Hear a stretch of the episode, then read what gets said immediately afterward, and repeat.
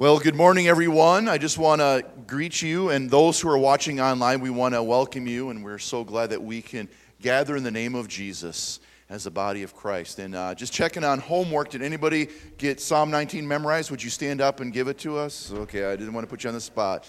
But as you look at it, maybe you forgot to do it. We'll give you some grace. I encourage you, Psalm 19, memorize that. And also, this morning when I woke up and I stepped outside, and just the the beauty that we had around us. God displays his beauty in different, unique ways.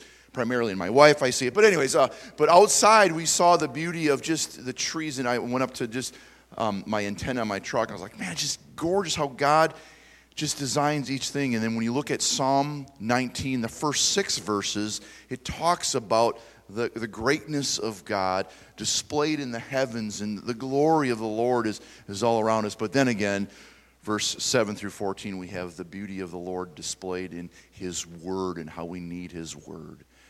A couple announcements. We have a men's retreat coming up, so save the date, March 5th and 6th. It will be at Arrowhead, just as we've done in the past. So I encourage you men to mark that down. Get in your phone right now, March 5th and 6th. Arrowhead Bible Camp will be having our men's retreat there. And then the second announcement is that we have the Logic of God meeting. It's going to be a Zoom meeting, so we got a link for that. Contact the church if you want to get that link and stuff like that. So that's this Thursday is the Logic of God Zoom um, Bible study with the Ravi Zacharias study. So we're excited about that. This morning, I'm excited because Pastor Aaron's going to preach, and uh, we are so blessed as a church to have a few pastors.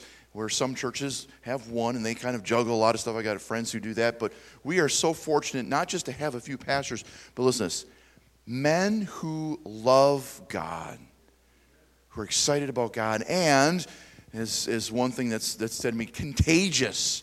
We want people around us who are contagious about God and His greatness and the Word of God and all those things to spur us on to love and good deeds. And that's what we have with Aaron, and we're very blessed. So I'm going to have Aaron come up. I'm going to pray over Aaron and join me as uh, I pray over him as we get to dig into Acts chapter 2 again. So let's pray. Father God, I thank you so much for the gifts that you give in our church. And I am reminded of Ephesians chapter 4, verse 11, where it talks about these gifts that we were given. And one of those gifts that we were given are pastors who teach us the Word of God. And Lord, I thank you for Aaron. I thank you for the calling you've given him and also the anointing to preach your word. And I love how he loves families and children. And I love how he loves the word and is excited about the word. And I pray that you just allow him to use this message to pierce all of our hearts so that we be drawn to you and want to be changed to be more like you as we walk with you. And this I pray in Jesus' glorious name. Amen. Amen. Um, and he did, a, he did a great job going through that. And um, our authority is found in Scripture. It's not found in, in our president, in our Constitution. It's not found in anything else. Our authority is found within Scripture, in the very words of God. And he did a great job um, preaching through that. I encourage you to go back and to listen to that sermon. And we're going through Acts uh, 242. Uh, and, and three key things that we find that the first church um, did and uh, found important in their walk with God. And I'm going to read that really quick. Um, we're not going to be there long, but I just wanted to share it with you. It says, They were continually devoting themselves to the apostles' teaching and to fellowship and the breaking of bread and, and to prayer.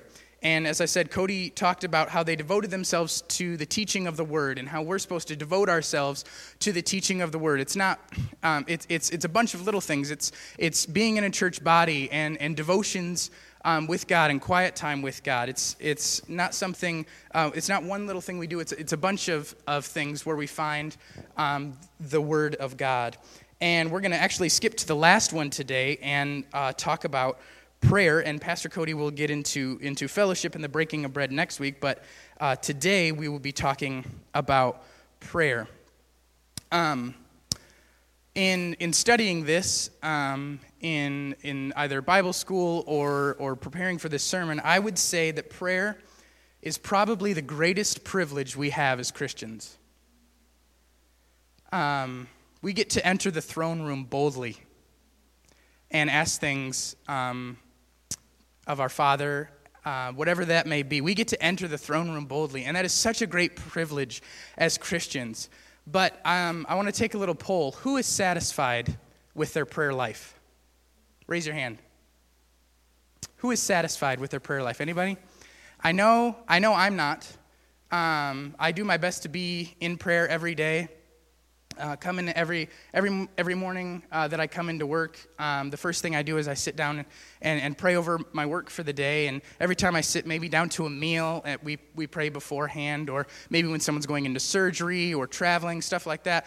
But uh, I, am not satisfied with my prayer life. Um, and I think, I don't think it's because of the lack of the amount I pray, but maybe the quality of, of how I pray. And um, it's not something we can, we can rehearse. Um, we're not supposed to repeat the Lord's Prayer every time we pray, although that's a great outline to follow. Um, but I want to I wanna share with you some things uh, that I found throughout Scripture. We're actually going to be in three different books of the Bible examining um, some great prayers and some great um, outlines of how to pray. Um, but first, let's pray. Father, uh, we need to hear from you today. I ask that you would open our ears and our hearts and our minds to what you have for us. And I pray that we would leave here uh, renewed uh, convicted and encouraged because of what you have for us in your word. I pray that you would uh, grant me uh, clear speech and um, a clear mind as I present your word, and that um, our fellowship would be sweet this morning. In Jesus' name, amen. Well, you can go ahead and turn. Uh, the first passage we're going to be in is uh, 1 Kings chapter 17 and 18. Uh, we're going to be f- kind of flying through um, as I said, three major parts of Scripture.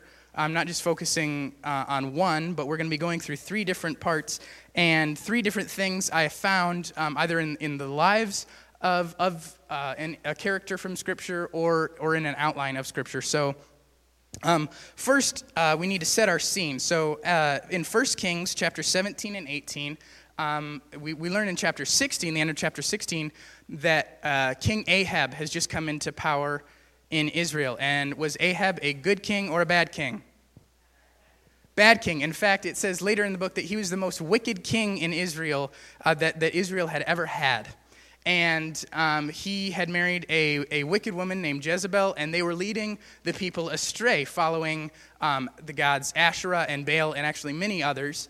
And um, they, had, they had actually gutted Israel and gotten rid of as many prophets of the Lord as they could and um, it, is, it is a dark time in, in the land of Israel that we find ourselves in.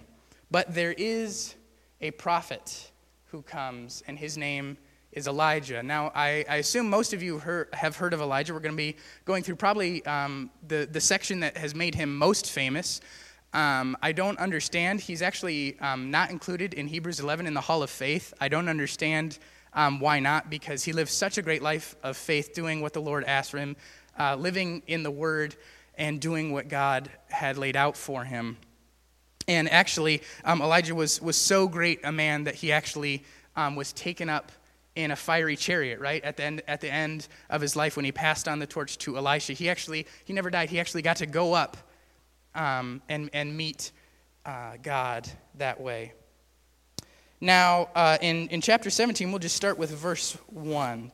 1 Kings chapter 17, verse 1. Now Elijah the Tishbite, who was of the settlers of Gilead, said to Ahab, As the Lord, the God of Israel, lives, before whom I stand, surely there shall be no dew nor rain these years except by my word. I don't know about you, uh, but that is a, I think that's a big claim. I don't care where you are in the world, but to go before a king of a country and to say there's not going to be any rain or even any dew on the ground until God gives me the word. That's a big claim. Um, that, that would not be something that would be easy to get up in front of someone and, and say, especially someone who, who really detests you. But Elijah goes, he goes ahead, and he makes this claim because God has told him to. And um, he, he, he quickly leaves the scene because Ahab is going to get mad. And he, he goes um, through the next, uh, the next two chapters. We see a great confidence in God that Elijah has. And that's the first thing I want to remind us of this morning is to pray with confidence. Elijah knows his God. He knows what his God is going to do. And so he goes and he prays with confidence. And we'll just go through chapter 17 very quickly, just kind of summarizing. Um, it's, two, it's something you should be familiar with. If you're not, I encourage you to read it. It's some great stories. Um, Elijah goes away from the king, and he, he's kept um, by the Lord by a brook until the Lord tells him, okay, it's time to move on. You're going to go to this widow, and you're going to ask her for bread and water and uh, there's no rain there's no rain so uh, it's, it's a famine and especially a widow would not have much and elijah has to know this but he goes anyway because god has told him to. He's living in the words of god with confidence. And, and he goes and what happens? The widow does the, the widow doesn't take him in right away. She says well i'm just making this this last meal. I have, a, I have a little bit of flour and a little bit of oil and i'm going to make this last meal for, for my husband or for my son and i and we're going to die. And Elijah gets some words from, from God and he shares them with, with her because he knows God is going to keep his promises. He's going to keep his end of the deal. And, and he promises, he says, if, if you give me this food and give me this drink, you will not go hungry. The, the jar of oil will not be empty, and neither will the pot of flour. And what happens? God does it, right? It says He does it for that. Th- it's a three and a half year span. We're not having any rain. There's c- cattle are dying, fields are going bare, and a pot of flour and oil keeps uh, the widow and her son alive. But that's not, that's not where that story ends, actually. Actually, um, the, the son, in the next couple passages, uh, 17 through 24, the son dies, right? And the widow actually comes to Elijah and said, You did this. This was you. you, you why did you come here except to kill my son? She just saw. What did she just, what did she just witness? This is after time has passed.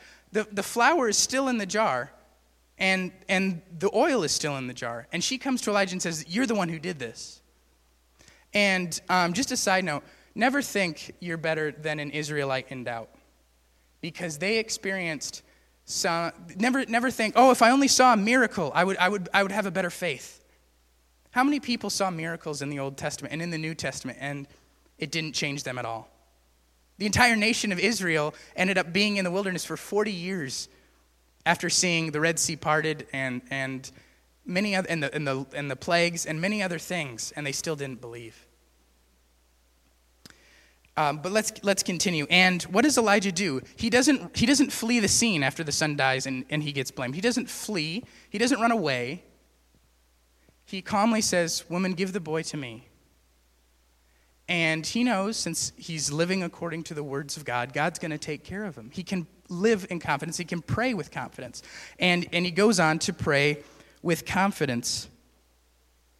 And in, in verse 21, if you join me there, chapter 17, verse 20, 21, it says, He stretched himself upon the child three times and called to the Lord and said, O Lord my God, I pray that you let this child's life return to him. And I, I, love, I love the next verse. The Lord heard the voice of Elijah, and he listened to him. God will always hear you, and he will always listen to you. But what it's saying here is, he knows what Elijah's asking for, and he knows what Elijah needs. He knows what he needs at that moment. He's seen this whole situation take place. Why did he let the son die in the first place? And we get the answer at the end of the, the chapter in verse 24. And it says, And the son was healed, he raises again. And we get the answer at the end of verse 24. It says, Now the woman said to Elijah, Now I know that you are a man of God, and that the word of the Lord in your mouth is truth. Elijah was living in confidence, and now what is the widow doing? Living in confidence. She, and uh, it's because of Elijah's praying in confidence, because he's living in the Word. He's living according to the Word so he can live in confidence. Now, uh, during this three and a half year um, drought, some other things continue to happen. This is probably the most famous story of Elijah in, in chapter 18, if you'll, if you'll look there. Um, he goes, and at the end of uh, verse 1 of chapter 18, he says, the, the Lord says, Go show yourself to Ahab, and I will send rain on the face of the earth. So, uh, it, I don't know about you, but like I said, that's a, that's a big claim to say it's not going to rain. After, but after three and a half years without rain, Elijah gets told, Now it's going to rain. Now it's going to rain. Go show yourself to Ahab and tell him it's going to rain. And God has some other things worked out for Elijah to do. And we see him, he meets Obadiah, who has actually been sent out to, um, he, he's a, a, man of God, but he's been sent out by Ahab um, many, many times to different nations to find Elijah and to actually kill him. But the Lord um, worked through Obadiah and worked through Elijah, and obviously that didn't happen. And now um, he, he, brings them, he brings them before the king, and um, God speaks through Elijah and says, I challenge you to a duel right, to the king. And it's not a duel between Elijah and King Ahab. It's not a duel between Elijah and Jezebel. It's not, uh, it's not Elijah versus Israel. Who's who, who are the two people involved in this duel? Who are they? And God and Baal. God and Baal. Elijah doesn't put his confidence in himself. He's not saying, I'm going to do this great thing, and you're going to come out and do this great thing. He says, No, this is, this is God versus God. He's living in confidence because he's living according to the words of God. And we, in, in skip down uh, chapter 18, verse 19. It says, Elijah's saying this and says, Now send and gather to me all Israel Mount Carmel together with 450 prophets of, of Baal and 400 prophets of Asherah who eat at Jezebel's table.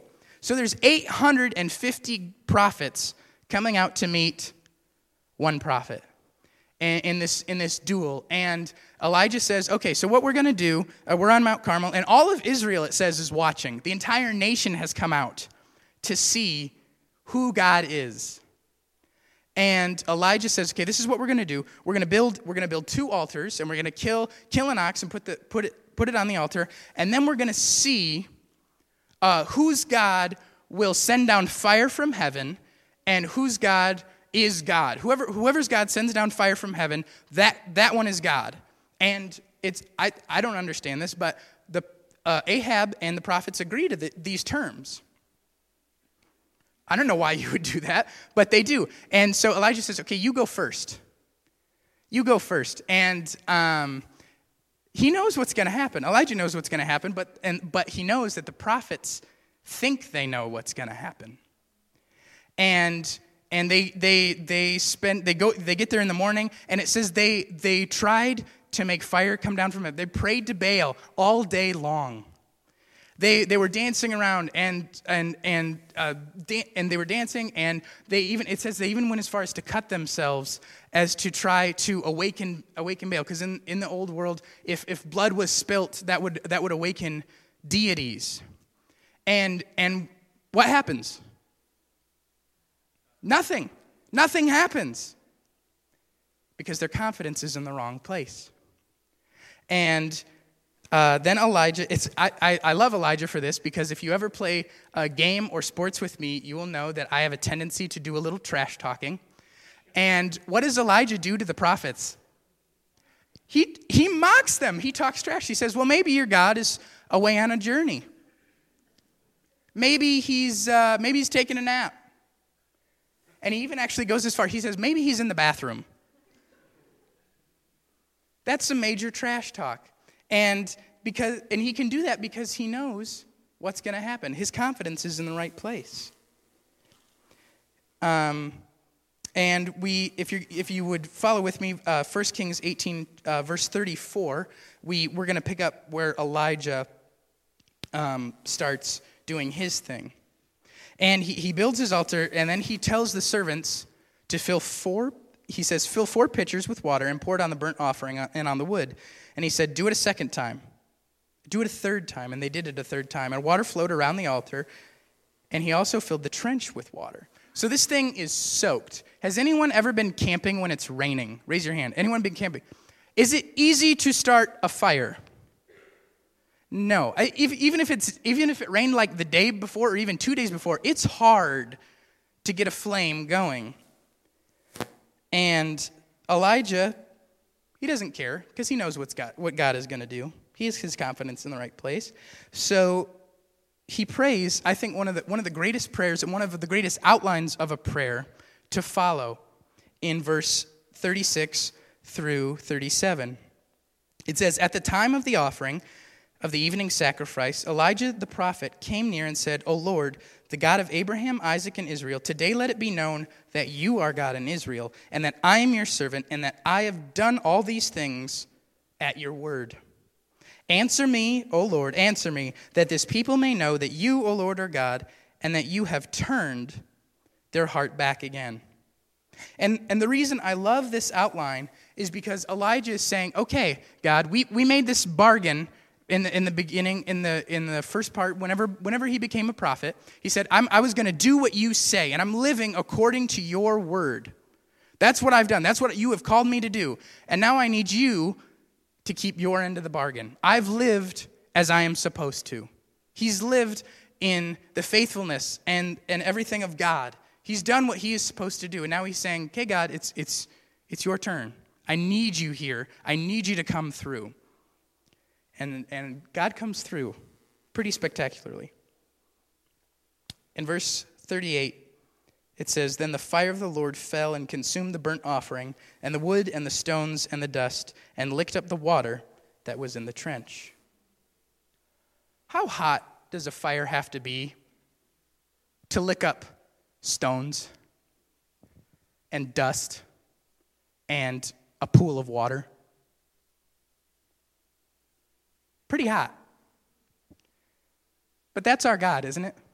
He's, he always goes above and beyond what all he needed to do was to send down a little bit of all he had to do was send fire down he didn't have to consume the whole altar he just had to send fire down but instead he shows off so that the people's hearts will be turned and that they will move their confidence from baal back to him like elijah has done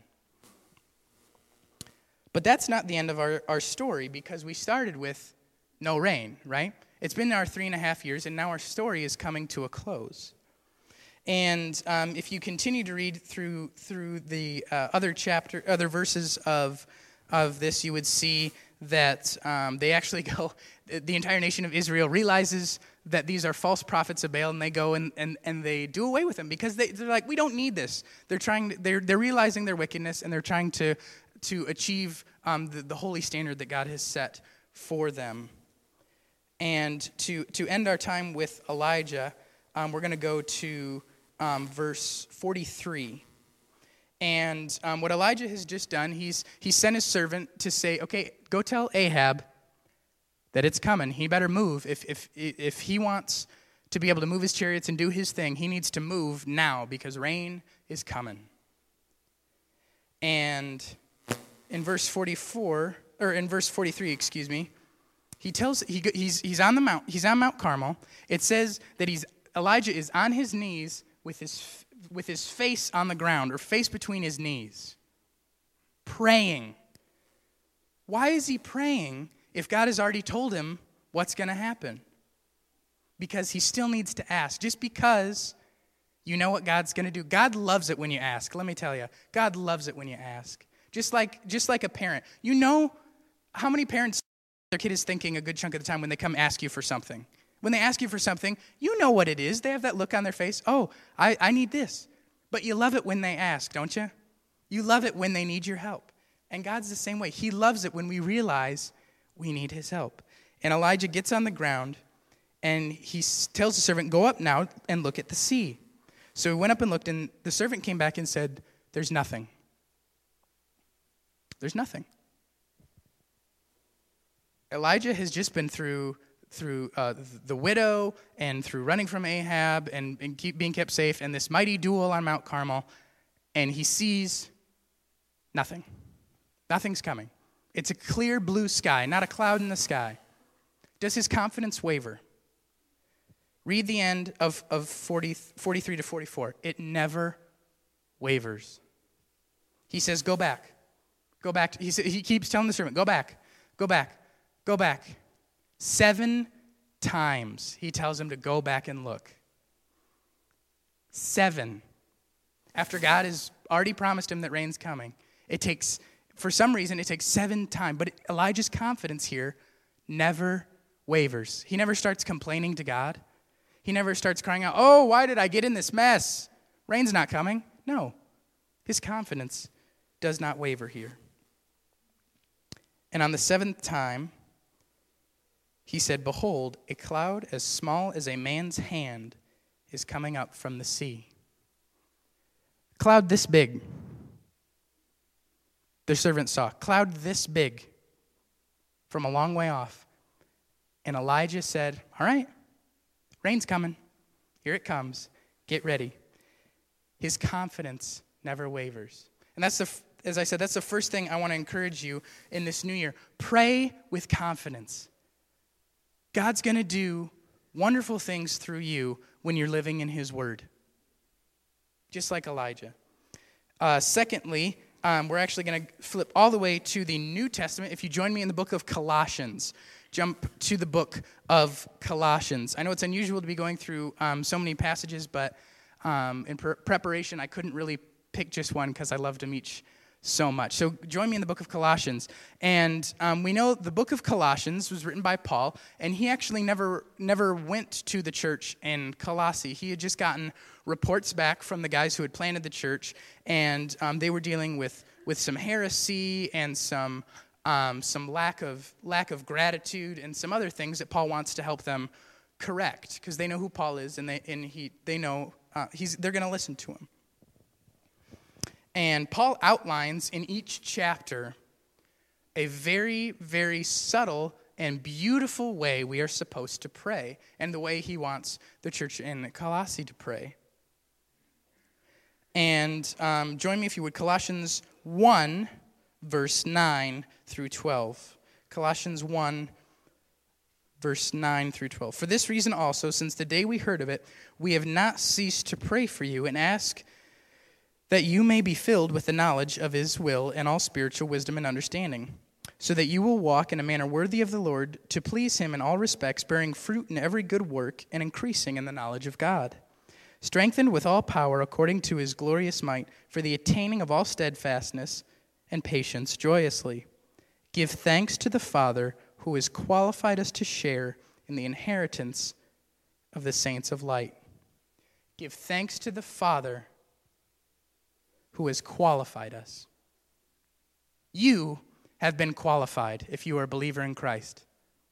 Not by anything you've done, not by anything this church can do, not by anything anyone else can do for you, except the blood of Jesus Christ. Amen? When, uh, do I have any NASCAR fans in here? Anyone like NASCAR? Nobody likes NASCAR. Okay. Um, when, before the races, what do you have to run? What do you have to run? In, what do you have to run? A qualifier. Jesus ran your qualifier. He did it for you and He did it for me so that we could be qualified. You can always, I don't care what situation you're in in life, you can always be thankful that you have been qualified. That's so special. I couldn't do anything to qualify myself to believe in Jesus. I couldn't. Pastor Cody couldn't. None of us could, even if we all worked together to get one person qualified, we couldn't do it. But God could, and He did. He qualified you, and He qualified me. And that's so special. Always be thankful that He qualified you. Pray with thanksgiving. Pray with thanksgiving, especially that He qualified you. Next, uh, we're going to go to chapter 2 of Colossians. So turn to chapter 2, um, verse 6 and 7. It says, Therefore, as you, you have received Christ Jesus the Lord, so walk in him, having been firmly rooted, and now being built up in him, and established in your faith, just as you were instructed, and overflowing with gratitude. You've been qualified, but you also have a great faith. I, I, I, pray for, I pray for you guys that it never wavers. Be thankful that you have a, it's, it's through the power of the Holy Spirit that you have this faith. Don't, don't quelch it, don't get rid of it. Keep it, hold on to it, cling to it, and be thankful for it. You have a God given faith. It's so special. It's so special.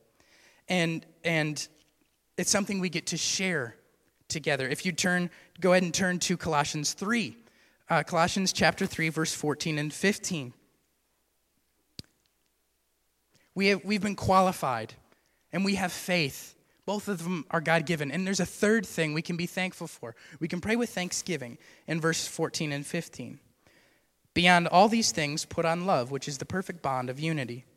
Let the peace of Christ rule in your hearts, to which indeed you were called in one body, and be thankful. Be thankful you've been qualified. Be thankful you have faith. And be thankful you can share it with people sitting next to you right now. Be thankful for your church body. Are you thankful for your church body? Are you thankful for your pastors and for your elders and, and for um, the people who work on the building and people who prepare baby showers and, and people who help go out and rake other people's yards or plan men's retreats and all those things? Are you thankful today for those people? Um, it is easy to not be thankful for those people it is easy to make a joke about someone putting up the wrong slide in church. It is easy to make a passing remark about the paint color in the kitchen. It is easy to get in quabbles over anything that is not this. Let me tell you, if, if it's not a quabble about something that's in this, if you don't have a problem with something that's in this? Is it worth talking about? I'm sorry, I'm going to ask that again. Is it worth talking about? No, it's not. It's not it's not even worth the discussion to to to tear down in that way. Be thankful for your church body. Be thankful you have brothers and sisters next to you who have been qualified, who have faith, and who love you dearly. You've been unified in the love of Christ. Live like it. Live like it. Lastly, in Colossians, turn to, turn to chapter 4. Um, chapter 4, verse, verse 2. Um, this is probably, out of, the, out of the four things I found in Colossians, this is probably the hardest for me to really, to really grasp and apply to my own life. Um, Paul says, Devote yourselves to prayer, keeping alert in it with an attitude of thanksgiving. Pay attention to what God is doing and be thankful for it.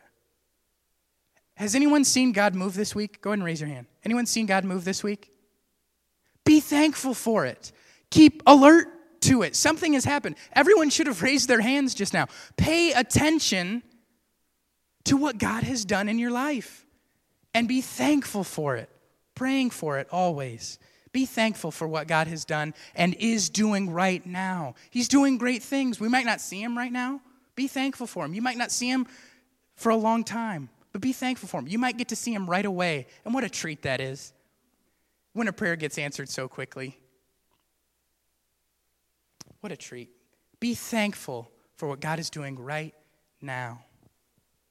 Uh, we're going to close um, in John 17. If you would turn there, John chapter uh, 17. This is um, one of the greatest, I would say, one of the greatest passages in Scripture um, as far as prayer goes. It's, it's called the high priestly prayer, and Jesus is praying this right before actually he gets betrayed by Judas. He's praying, he's, there's some very rich, rich theology, and um, if you ask Cody, we could probably spend almost an entire year in this chapter let alone the book of John. We could spend a whole year in this chapter, but I, I picked out some things that Christ does that is so special. Uh, as I said, he's, he's praying this right before he's going to the cross. He's praying this right before Judas actually betrays him. The next, the next heading in, in chapter 18 says Judas betrays Jesus. This is right before. And Jesus takes time to pray, many, many times actually.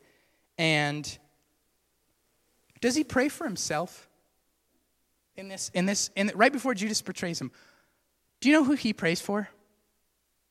He prays for you and me. Think about that.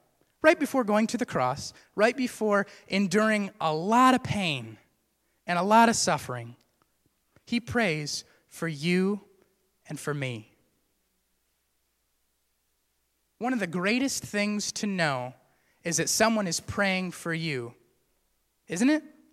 It's such a blessing.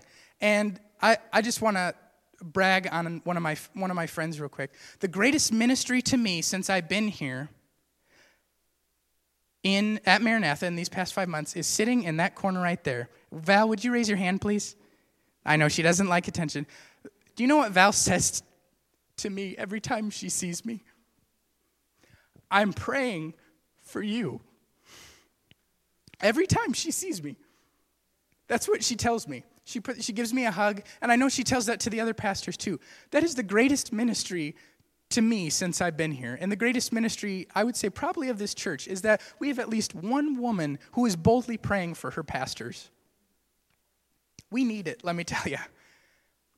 It's such a great ministry. Pray, and that's, that's the last thing I want to encourage you to do is to pray selflessly. I'm not saying don't, don't pray for things you need. Pray for those things. Jesus does. That's how he opens this chapter. He says, okay, I'm, I'm going to the cross and I need, and I need, I need this and I need this. But then he goes in and prays for you and for me right before enduring a bunch of junk that he didn't deserve. And there's, there's, there's three things here that I want to share that you can pray, that Jesus prayed for you. And I want you to pray for other people, okay? Pray, pray this for other people. So, chapter 17, verse 13.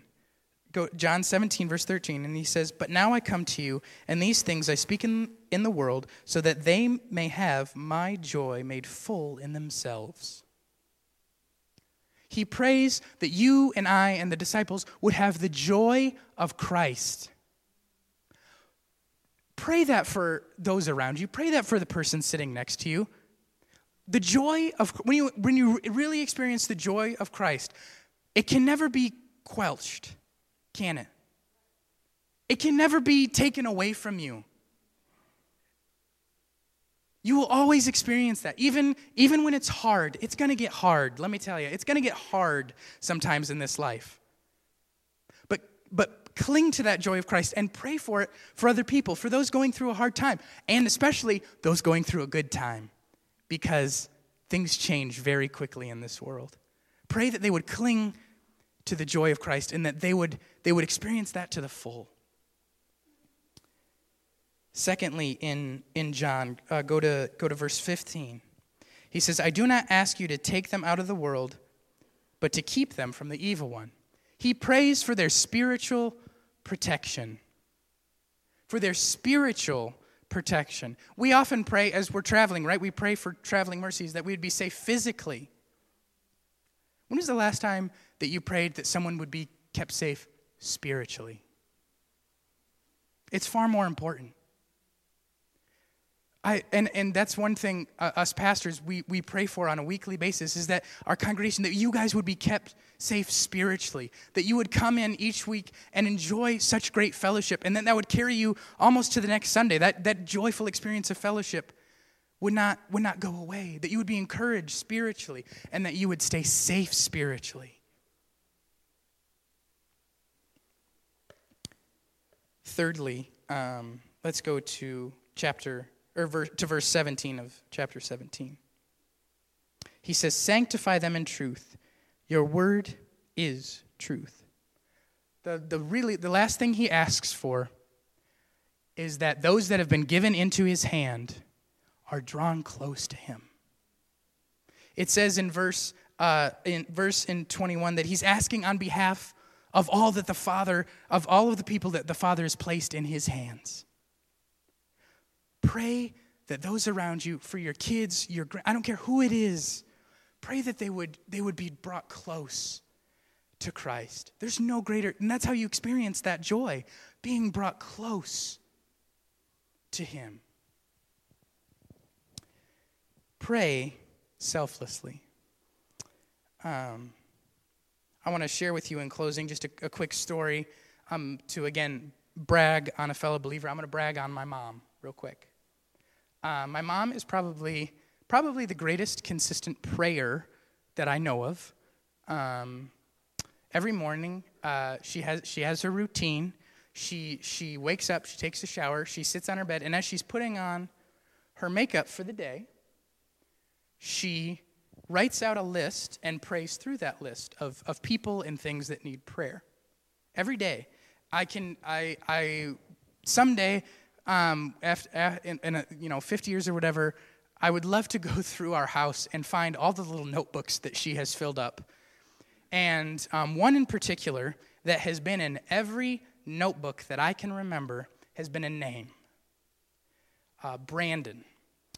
And he is my cousin. He's my oldest cousin. I'm the youngest cousin on my mom's side. He's the oldest. We actually have the same birthday. Um, he is 37, I think 36 or 37 years old. And he has been on that list, on that paper, for 37 years that he would know the love of Christ. And my mom's, my mom's confidence in that 37 years, I've never seen it waver. I've never seen it waver. And I've never seen her not be thankful when, when God does something, especially in Brandon's life. She always gives thanks to God. And she is always selflessly praying for him that he would know the love of Christ. For 37 years, she's been praying for that. Brandon has been in and out of rehab. He's been in and out of, out of jail. He's been um, kicked out of, of um, uh, apartments and many different things. And um, I, am, I am pleased to say that Brandon, when we visit, now takes us to church. 30 it was about 36 years. 36 years every day on her knees praying for him. Her confidence never wavered. She was always thankful for when God would move in his life, and she was selflessly praying for him. And those are the three things as we go into uh, 2021, this new year. Pray with confidence when you're living in the Word of God, you can pray with confidence. You can enter that throne room boldly and ask anything you need of God. Pray with thanksgiving. Pray, keep your eyes open to what God is doing around you and also what God has done. In, in the Old Testament, the number one referenced thing that, is, that, that the Israelites are thankful for is the Red Sea being parted.